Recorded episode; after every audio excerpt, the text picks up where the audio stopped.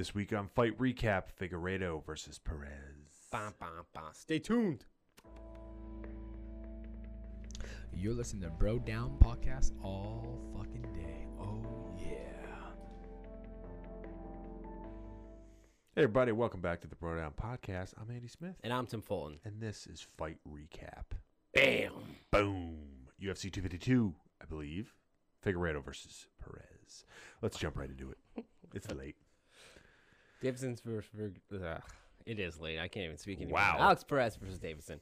Okay, so your thoughts on this very long fight? So I had said this right before we came down to the studio that I was going to have a little bit of a controversial opinion. Davidson cheated. I do not consider this a win for him. Why?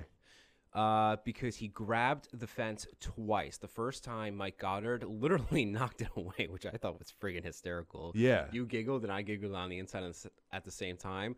And then he immediately went back, grabbed it. Alex Perez had a beautiful single leg takedown, had the trip, but didn't get it because Deiveson was holding on to the cage. If he was. oh, 100%. Oh, I didn't see that. One hundred percent. Rewatch the fight; it will not take you too long.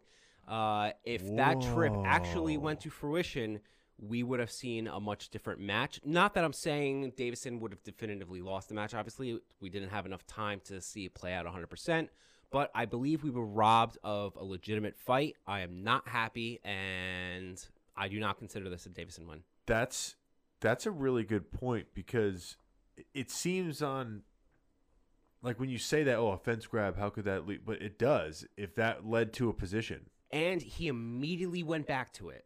yeah he, his hand was knocked away. He immediately went back to it. It wasn't even like there was a hesitation. He grabbed it right away. i'm gonna have to rewatch it to see if he also if he did it intentionally to gain the position he got because there is a natural instinct when you see when you're falling is to is to grab something now they're supposed to train not to do that but if he like reached up grabbed it and then I don't think so because uh, Alex Perez was originally getting leverage with the uh, with the single leg when he originally had the grab. yeah Mike Goddard swatted swatted away, but Perez still had the single leg and he had it high. yeah So it wasn't like he was reacting to a sudden change in position. So like you're saying he did it on purpose? A hundred percent. Um, I believe he one hundred percent did that. I'm gonna have to rewatch that. I, I, and in my opinion, that wasn't like a oopsie. I accidentally eye poked someone or like I made a mistake. That was an intentional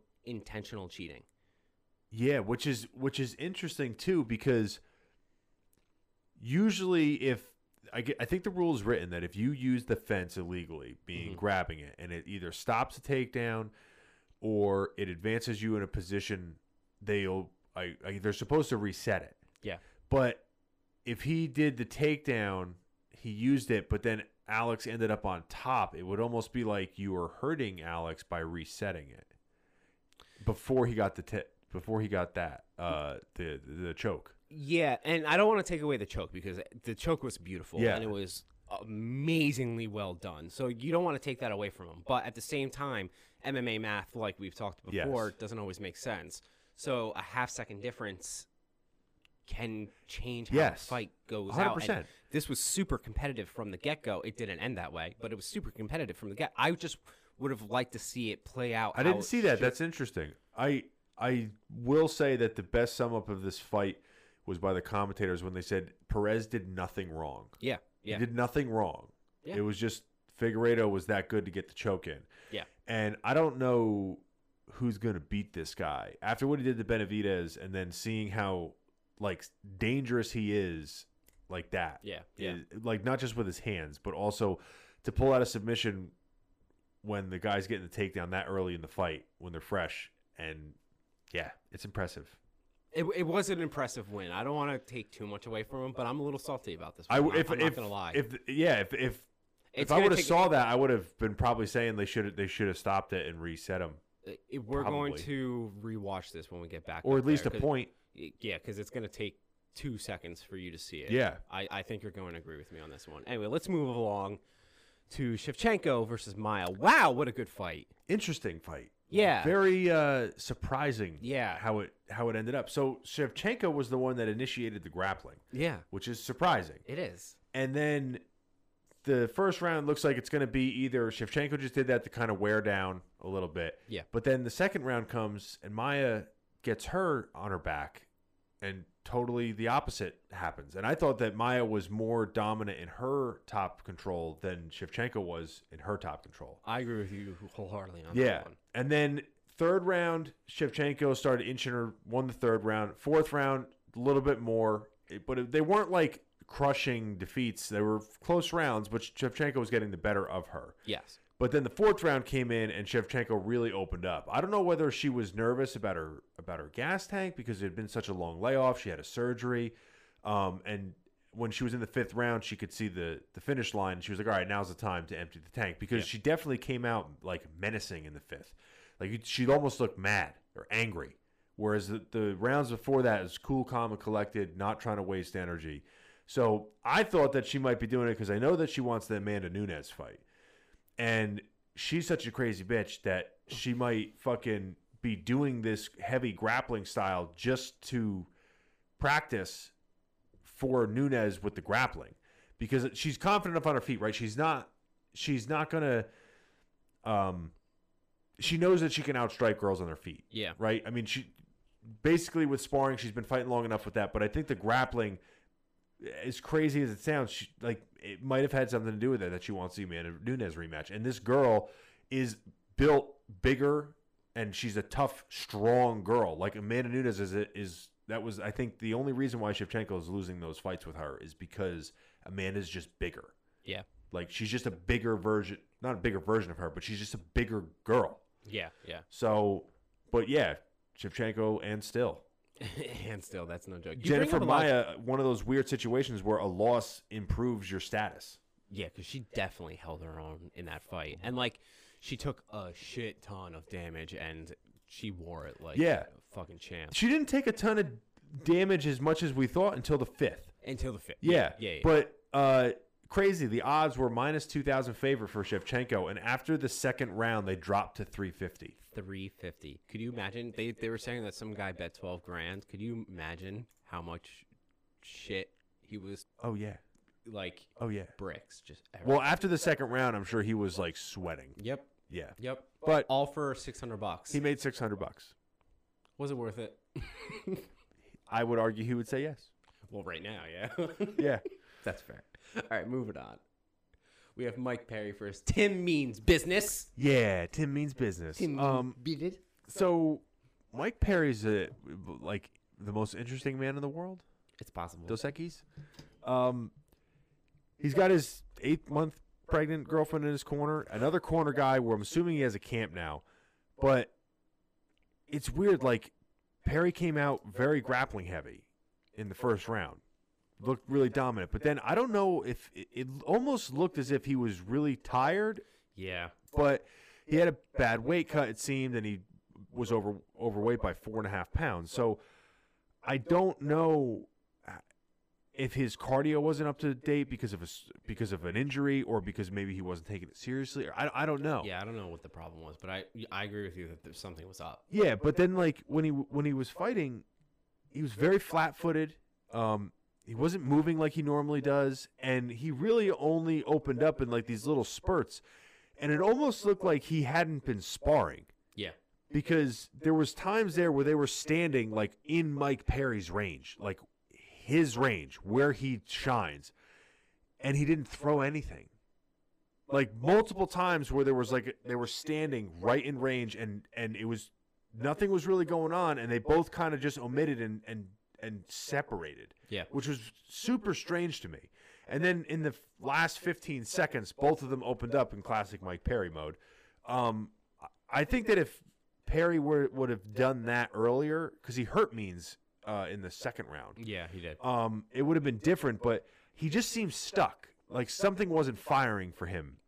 Almost tonight. almost literally lit, literally. Yeah. You're right. His arms were just there just was nothing coming out for Yeah. the longest time. But he just wasn't throwing in situations. He just was standing there, yeah, almost that's what, like that's what I mean. Like like paralysis by analysis. Like he couldn't, he didn't seem to know, not what to do, but it was almost like uh, he just couldn't figure out which strike to throw, so he just didn't throw anything. Which is funny because originally, when I started following this along with you, Mike Perry, you were telling me he was the guy who would just get into like fucking Brawls. brawls, with people, and he needed to like dial it in and actually get Yeah. smart about it. And it's almost like he took that too far. Like- yeah, and the like- thing is, you don't know. There's so many factors with him, right? Yeah. Like the no training camp, the no cornerman, and and the fact that he's a wild guy. Yeah. Uh, so I don't know what. It, it was just very strange because I like the fact that he's calmed down and he takes things uh, more methodical, but it was almost too methodical with this because Tim Means is a very technical striker and he was allowing him to get off with the jab and he, he didn't have any real head movement. He was just letting just He was eating just shots. letting him take the shots. Yeah, and get the shot. And uh, but yeah, very flat-footed. It almost looked like he had a like an injury, like a knee injury Yeah. or something. But you know, Who knows? Uh, for all of you out there, we do go a little bit more in depth with weight cutting issues. That video will be coming out Thursday at 9 a.m. So don't forget to like, subscribe, and hit the little bell notification so you make sure that you do get that video as well. But we're going to be moving on in the meantime to the last fight we want to talk about tonight. I can't pronounce names. You go ahead. Shogun Hua versus Paul Craig. I would never in a million. Shogun, I would have got Hua. It's Portuguese, so the Okay. R is an H. Yeah, if anything Portuguese, just pronounce the R's as H's. This is what I thought a Portuguese was. Portuguese. From Family Guy. Um, so Shogun is a fucking legend, former UFC champ, um, former Pride uh, Grand Prix champion, and he's in the Hall of Fame. Paul, him and Paul Craig fought two fights ago for Shogun to a draw, and this was kind of sad to watch for me because I've been watching Shogun fight since the early 2000s Yeah. and to see like a guy throughout his whole career um like if you just coming into the sport and you're watching shogun now you're like oh you know old dog you know long in the tooth just not his night but when you see how dominant he used to be over guys Yeah. Yeah. and like how he used to throw strikes and everything to how he performed tonight and tapping from strikes like it's i he should i don't know if he should continue And I know what you're saying, and I know that that's a difficult thing to say about someone that you like and respect in a Yeah. sport. But at the same time, you can't keep going like the way you are. yeah you can't like his body doesn't look the same he's had a gang of injuries like every fighter does every every athlete does and um it just he can continue to do this and fight guys but he's never going to go again for a title Yeah. like it's just not there like his body clearly shows that you know age along with injuries and probably the way that he's training because of injuries and age it's just his body's not there anymore and he still has power. I mean, he still hit Craig a, a bunch, but the fact of like that's how the fight went, like the ferocity wasn't there. Yeah, like it yeah. almost seemed like um like watered down. And it wasn't I don't want to see that. Like if a guy's in there and a guy's hungry and he's going after it and he's he's he's wants it and he, he showing it, but it just I saw Shogun defeated um like his spirit defeated and it's very rough to see. I don't Yeah. want to see that anymore. And it's not a knock on Shogun. It's just, you know, your brain might be there, but your body just ain't. It's not with it anymore. And uh, it's a good win for Paul Craig over fucking guy like Shogun. But I don't. Shogun doesn't have anything else to prove. I hope he's made enough money to where he doesn't have to worry about money anymore. But I, I don't want to see that again. Yeah, I agree with you there, bud. Yeah, I mean, I thought he did the right thing, tapping to strikes, but He wasn't gonna. He, it wasn't gonna last too much longer anyway. no, but, But you don't want to see like tapping to strikes is like I know. you don't ever want to see it Yeah, because it means that the guy's in he let himself get in such a bad position. And granted, it's partly because Paul Craig's a great fighter. Yeah, yeah, But when you, you're as experienced as Shogun is, it's like if you're getting in that position with the experience that you have and and how skilled you are, something's not working right. It's not coming together anymore. And it it just might be time. yeah. It just might. it just might be time to ride off into that sunset. Yeah. Yeah. So Any last thoughts? No. I have to just show you some some old Shogun. I every time I this happens, I feel the need to show old footage of the guy's fights to be like, no, no, no, he wasn't always like this. Like, Yeah, this is what yeah. it used to be like. Like, you don't understand. Because it's almost like, uh, you know, if you don't know it, it's like you feel like, like, oh, this poor bastard, like, he's just beating up an old guy. It's like, oh, no, no, come But that's on. not what it is. Just look at what he used to do. Yeah. So, also, that's the guy that Jon Jones won his title off of first. Oh, really? He's the one that had the title when Jon Jones beat him. Yeah, the more you know. Yeah, the more you know. All right. Well, Andy's gonna go show me old videos of Shogun. I'm gonna go show videos of uh, Deiveson cheating. Yes. And I think that about wraps us up. Don't forget that this week we are having a sale all week long at brodownpro.com, and it is our Black Friday sale. Apparently, Black Friday means from Monday to the following Monday. But Because we're crazy guys. Because we're crazy. Uh, go to brodownpro.com. We have a whole bunch of cool gear, shirts, hoodies, uh, mugs, drawstring bags, the whole shebang. Just go there and find out for yourselves. Uh, I'm Tim Fullen. That's Andy Smith. We will catch you guys next time. You're listening to Bro Down Podcast all fucking day.